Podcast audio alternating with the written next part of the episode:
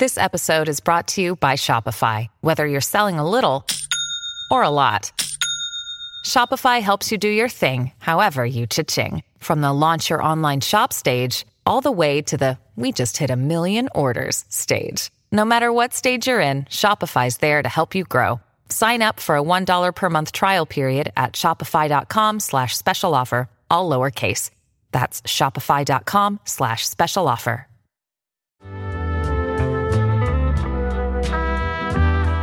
Hello, everybody, and welcome to the conversation. I am John Iadarola. You might know me from the damage report, but based on our view numbers, you probably don't. But I'm very glad to be here today on the conversation with you because we've got two awesome individuals we're gonna be interviewing over the course of the next half hour. A little bit later on, if you stick around, we're gonna have James Mackler running for uh, Senate in Tennessee. We're gonna talk about that, um, facing a contested Democratic primary, also contested Republican primary, since Lamar Alexander was not uh, chose not to run for re-election. So that's gonna be a really good talk. But before we get to that, we're gonna start off now with Gabe Tobias, co-founder and national training director of the Movement School. Gabe, welcome to the damage or the conversation. Hey, John. Good to have you here. I believe we've spoken before on the damage report, actually. We did. It looked kind of like this. We did, exactly. So, um, look, I want to talk about the organization and I want to talk about the current campaign. But to give people an idea, if they're not familiar with you and your work and the movement school, what are some of the sort of noteworthy candidates that, that you've worked with before? Um, so my background, I come from a community organizing background. I worked with Acorn back in the day when that was, was still around, working in, uh, and mostly in California there. Um, spent some time on the Obama campaign in 2008. Um, then I worked with in 2014 with Zephyr Teachout when she had her amazing run in, here in New York against Andrew Cuomo, kind of prefiguring a lot of what we saw in 2016 and afterwards in terms of you know inspiring progressives running grassroots campaigns. Um, and then just last year, uh, worked with um, Alexandria Ocasio Cortez and her an upstart campaign against Joe Crowley here in New York, um, which is where uh, the movement school came from, kind of arising from that campaign and worked with Justice Democrats particularly during that time. Okay, so those are some of the biggest names, obviously, and um, it, it, seems like you, you, learned quite a bit there. And then now we've got the movement school. So for people who are not familiar with it, what, what is the the objective? What is the mission statement of the movement school? Yeah, so basically, the movement school comes out of the idea that we need to find a way, you know, in our political infrastructure to build uh, you know, people power translating into electoral power, right? To take power away from the donor class, consultant class, and bring it back to movement organizations and people. Um, and what we what we center really in movement school is leadership development. Um, so doing uh, intensive training work with people who come from movement backgrounds to prepare them to work in electoral space. So folks who've worked on issue campaigns or community organizing campaigns um, to, be, to take some of the highest you know, the high, high uh, best tools we have available on the electoral side to win campaigns, like what we saw with AOC, like what we saw with Bernie in 2016, um, and across the country, you know, other campaigns have inspired us from Abdul Sayed in Michigan, Beto O'Rourke in Texas, Jess King in, in Pennsylvania. Some really amazing stories in 2018 that kind of prefigured our, our move into, into movement school here. Okay, and so now you, have had a little bit of time. Um, how many people so far have gone through this training? So we've done two cohorts in uh, just in this past year, um, and the cohorts are super intensive. So it's a ten week long program. We're covering every aspect of, of campaigns, um, covering digital, covering finance, covering um, comms and, and field work. Uh, and we've now had 71 fellows graduate during this past year um, in, between the two cohorts. And those are folks from coming all across the country, so 30 different states. Um, there's a majority. I think we've got 83% are uh, people of color who graduated from our, our cohort. 73% women, um, and, and 73% people from working class backgrounds. So a very diverse group and really amazing, inspiring people. It's been such a pleasure to work with them over this past year. And so I know that the Movement School is considered um, a sister organization to the Justice Democrats, where that's explicitly, these are candidates, they're running uh, around the country. Uh, and uh, so I'm curious, I know that the Justice Democrats, they're, they get people who apply to be you know, endorsed by the organization, but they're also, they're out there looking for the right sorts of candidates. Um, and so for the movement school, are you looking at mainly a lot of people are trying to get in and you're sort of weeding through applications or are you, um, are you going around the country and identifying people that could benefit from this additional training in various parts of the country? So we do a little bit of both. Uh, we have an open call for applications um, for each of our cohorts. We actually have a, a call open right now. So folks who are interested in, in applying, um, it's open until January 10th. You can find us on, at movementschool.us. Uh, folks who want to apply to the winter cohort. So we have an open call. I think we've had a little over 2,000, the exact number, over 2,000 applicants last year. Wow. Um, and over them, only 71 accepted. So it's a very low acceptance rate. So we have open call, but as well, we do a lot of very focused outreach because we want to reach communities, particularly communities that are underserved by progressive training in the past. So people who are in rural areas, people who are outside the kind of normal progressive circles in New York, DC, California. Uh, we want to make sure that, that everywhere in the country we have people who can access the training. So we got fellows who are in rural Alaska or rural Mississippi coming to us from, from all, all sorts of different places. So, wow, a lot of demand there. I mean, that, that sounds like an Ivy school acceptance rate. When you initially said that um, there was this, this open period right now, I thought, well, you know what, I'm, I'm fascinated. I would actually love to take the training, but I have a feeling I probably wouldn't make it through your, your uh, criteria. Um, but for the people who do, those who are, who are selected, what are some of the things that they'll learn over the course of those 10 weeks? Um, so what, what's what was really exciting about this when we started was thinking about how we take folks who who spent so much time, like some of the people work with on, on the AOC campaign, um, folks who came from the 2016 Sanders campaign, um, and take their experience, their expertise, and bring it to a new generation. So that's kind of the model we work with.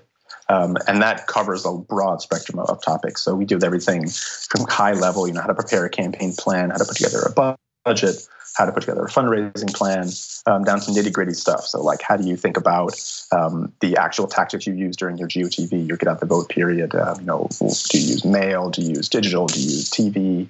Um, how do people think about digital security on campaigns? How do you cover, um, you know, some of the, the broader tactics? But we also have a very strong ideological foundation. That's really important in movement school. This isn't just how you win campaigns, but why you run them in the first place.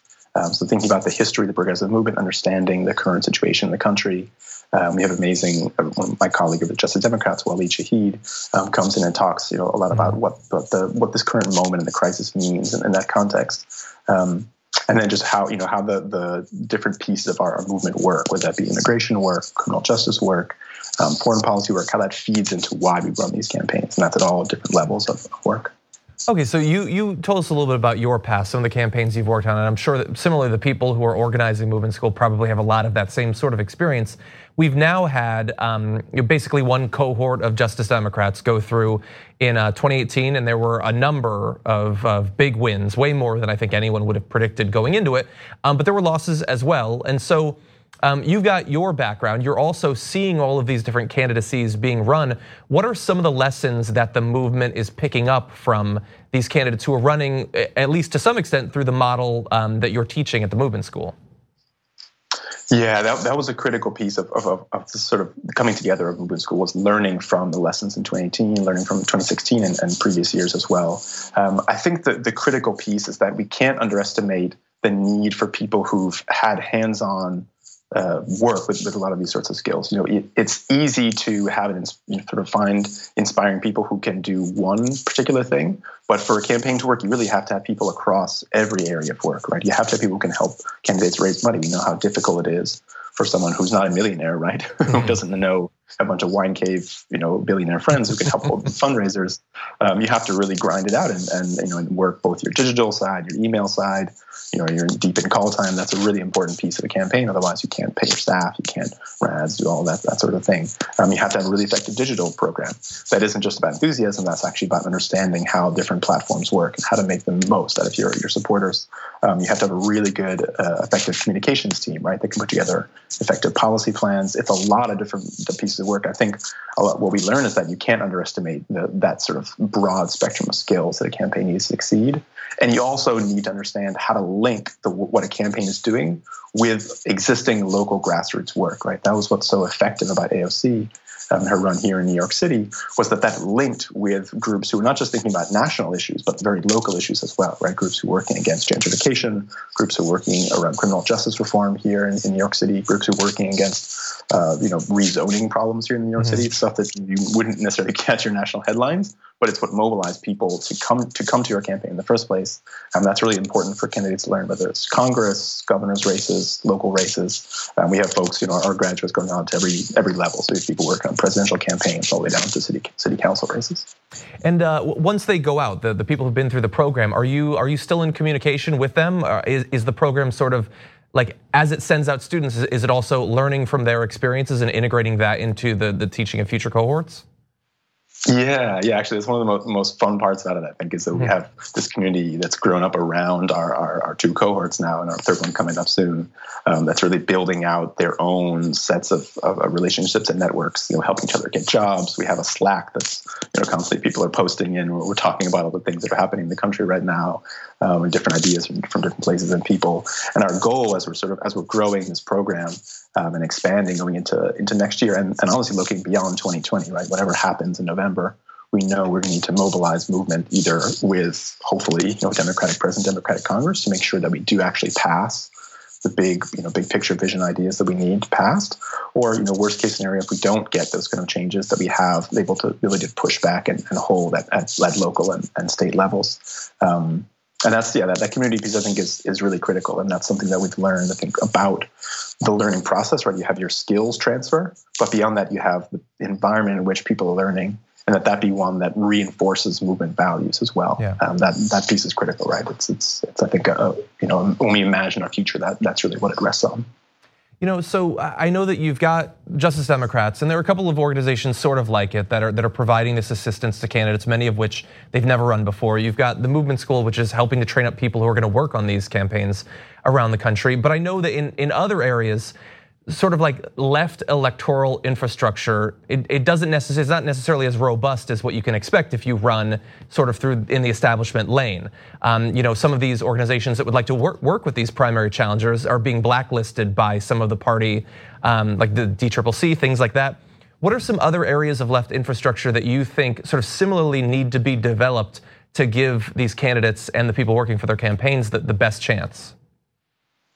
Yeah, no, I mean it's still a really challenging terrain out there. I think we we've made leaps and bounds in the last four years and two years um, to to a place where folks are now running and being encouraged to run and having some infrastructure around them. Um, but it's nowhere near where it needs to be. I mean, exactly what you're talking about, you know, the DCCC blacklist. Um, you have folks, we have one of our, our fellows on one of the uh, Justice Democrats campaigns, and Marie Newman, amazing candidate, mm-hmm. right? And her opponent is a you know anti-abortion Democrat somehow. Um, and you know the people were, were forced out of, of working with Marie in, in, her run because of that that blacklist. Um, so I think there really needs to be a connection between what I what I call the three three pieces of of effective campaign. Um, you need to have your people first of all, right? You need to have well trained people, and that's where Movement School focuses. Um, you need to have the relationships, vertical relationships between your on the ground organizing work and the bigger picture policy pieces, right? So your ability to talk about Green New Deal, Medicare for all, um, ending mass incarceration, foreign policy, um, progressive foreign policy as well, and tying that together with with your with your local organizing work. And then the last piece, you know, you, you need donors. And I think that's where we are still far behind um, there are a lot of progressive donors out there. We, you know, you saw what was the Bernie Sanders uh, donor fundraising numbers this last quarter, right? He out outraised Buttigieg and, and, Biden, who obviously have a lot more wealthy donors who are ready to support them. I mean, he did with with grassroots people, so they're out there, but that network hasn't really come down to, to, to the congressional and local level yet. Yeah. I mean, that's something that I think we, we're working on a little bit this year. We're, we're getting there piece by piece, but that's something that definitely needs to be built out. Um, and looking forward to, to future success that, you know, you can run for, for office, uh, you know, in state legislature and be able to tap into that network yeah. that, that sees the, the, the potential there. You know, I'm curious, one other I guess a thing that can be built on over time. If you if you you know work your way up through the party or whatever, and you do things the way the the establishment, the party leadership wants you to do, you can expect theoretically endorsements and people to come and campaign for you to help uh, organize bundlers and things like that.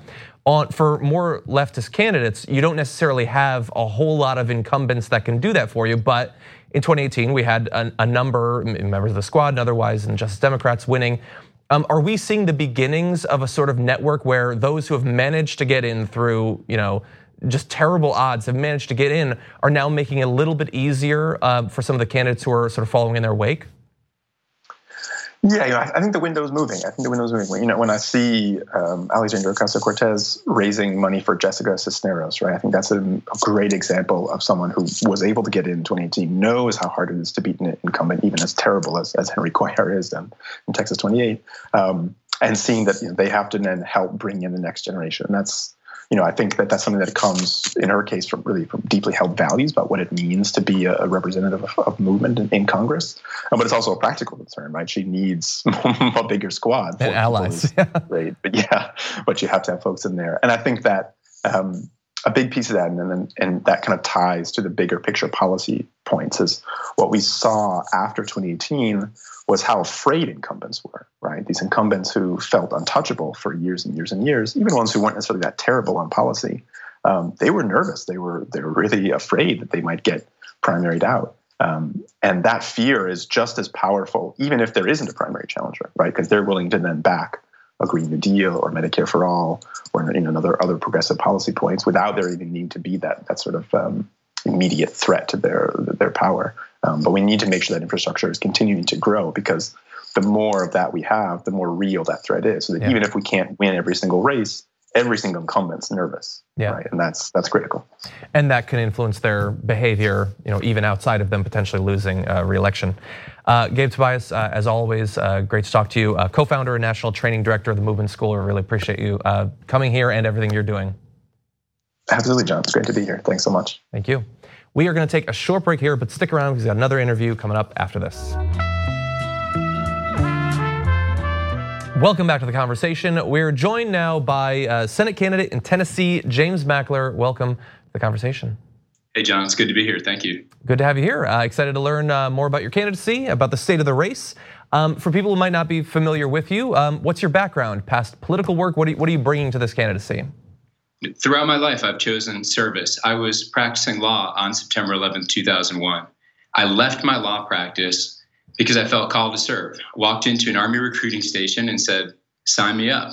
The uh, recruiter suggested the JAG Corps because of my uh, legal background, but there was a helicopter poster on the wall, and I'm a sucker for that kind of stuff. So I said, put me in the fight, send me to flight school.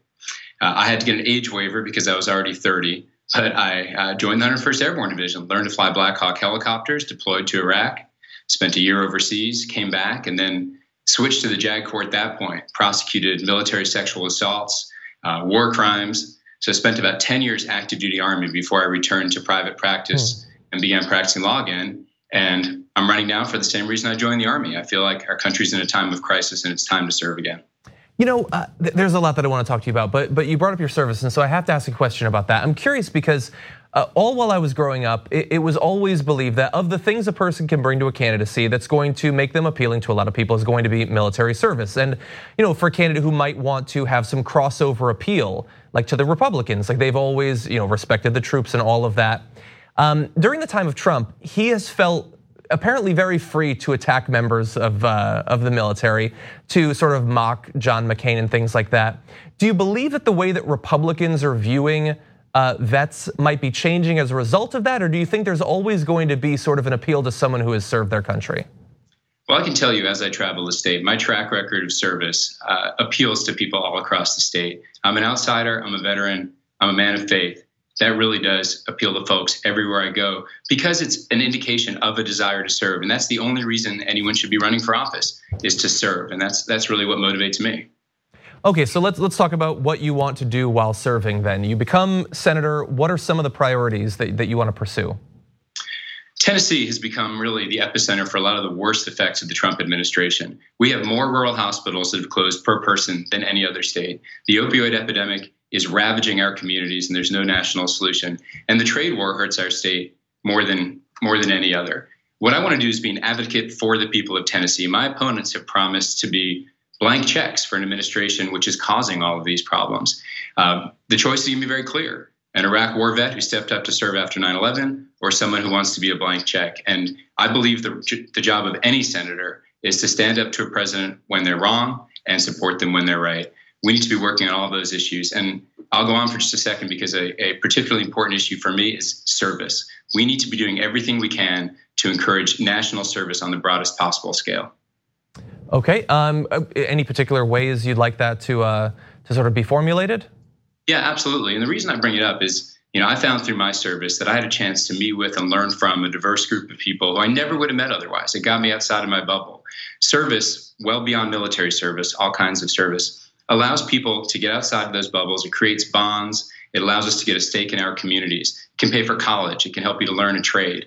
And unfortunately, three times now, this administration has proposed budgets that would have zeroed out service programs like AmeriCorps and student loan forgiveness programs for public service. Those programs should be considered small investments in much more robust programs for public service. So um, in your race, you uh, there formerly there, there is a Republican incumbent. He's not Lamar Alexander. He's not going to be running for reelection. And um, I mean, control of the Senate's always important, but it seems particularly important going into this presidential election. Um, and so uh, I'm assuming there's probably pretty high hopes for your candidacy. Now we know in 2018, Marsha Blackburn, uh, the Republican, she won in Tennessee. Uh, what tells you that 2020 is going to be different at the Senate level in Tennessee than 2018 was? As I travel the state and talk with people about the last cycle, I'm always surprised at how shocked people are to be reminded that Governor Bredesen got 44% of the vote against Marsha Blackburn. That means I need six points more in a presidential year, in a time when things aren't getting better in Tennessee, building on the race that Governor Bredesen ran. People are responding to my track record. I believe that as what is going to be high tide of voter turnout, we have an opportunity to make a real change in the state.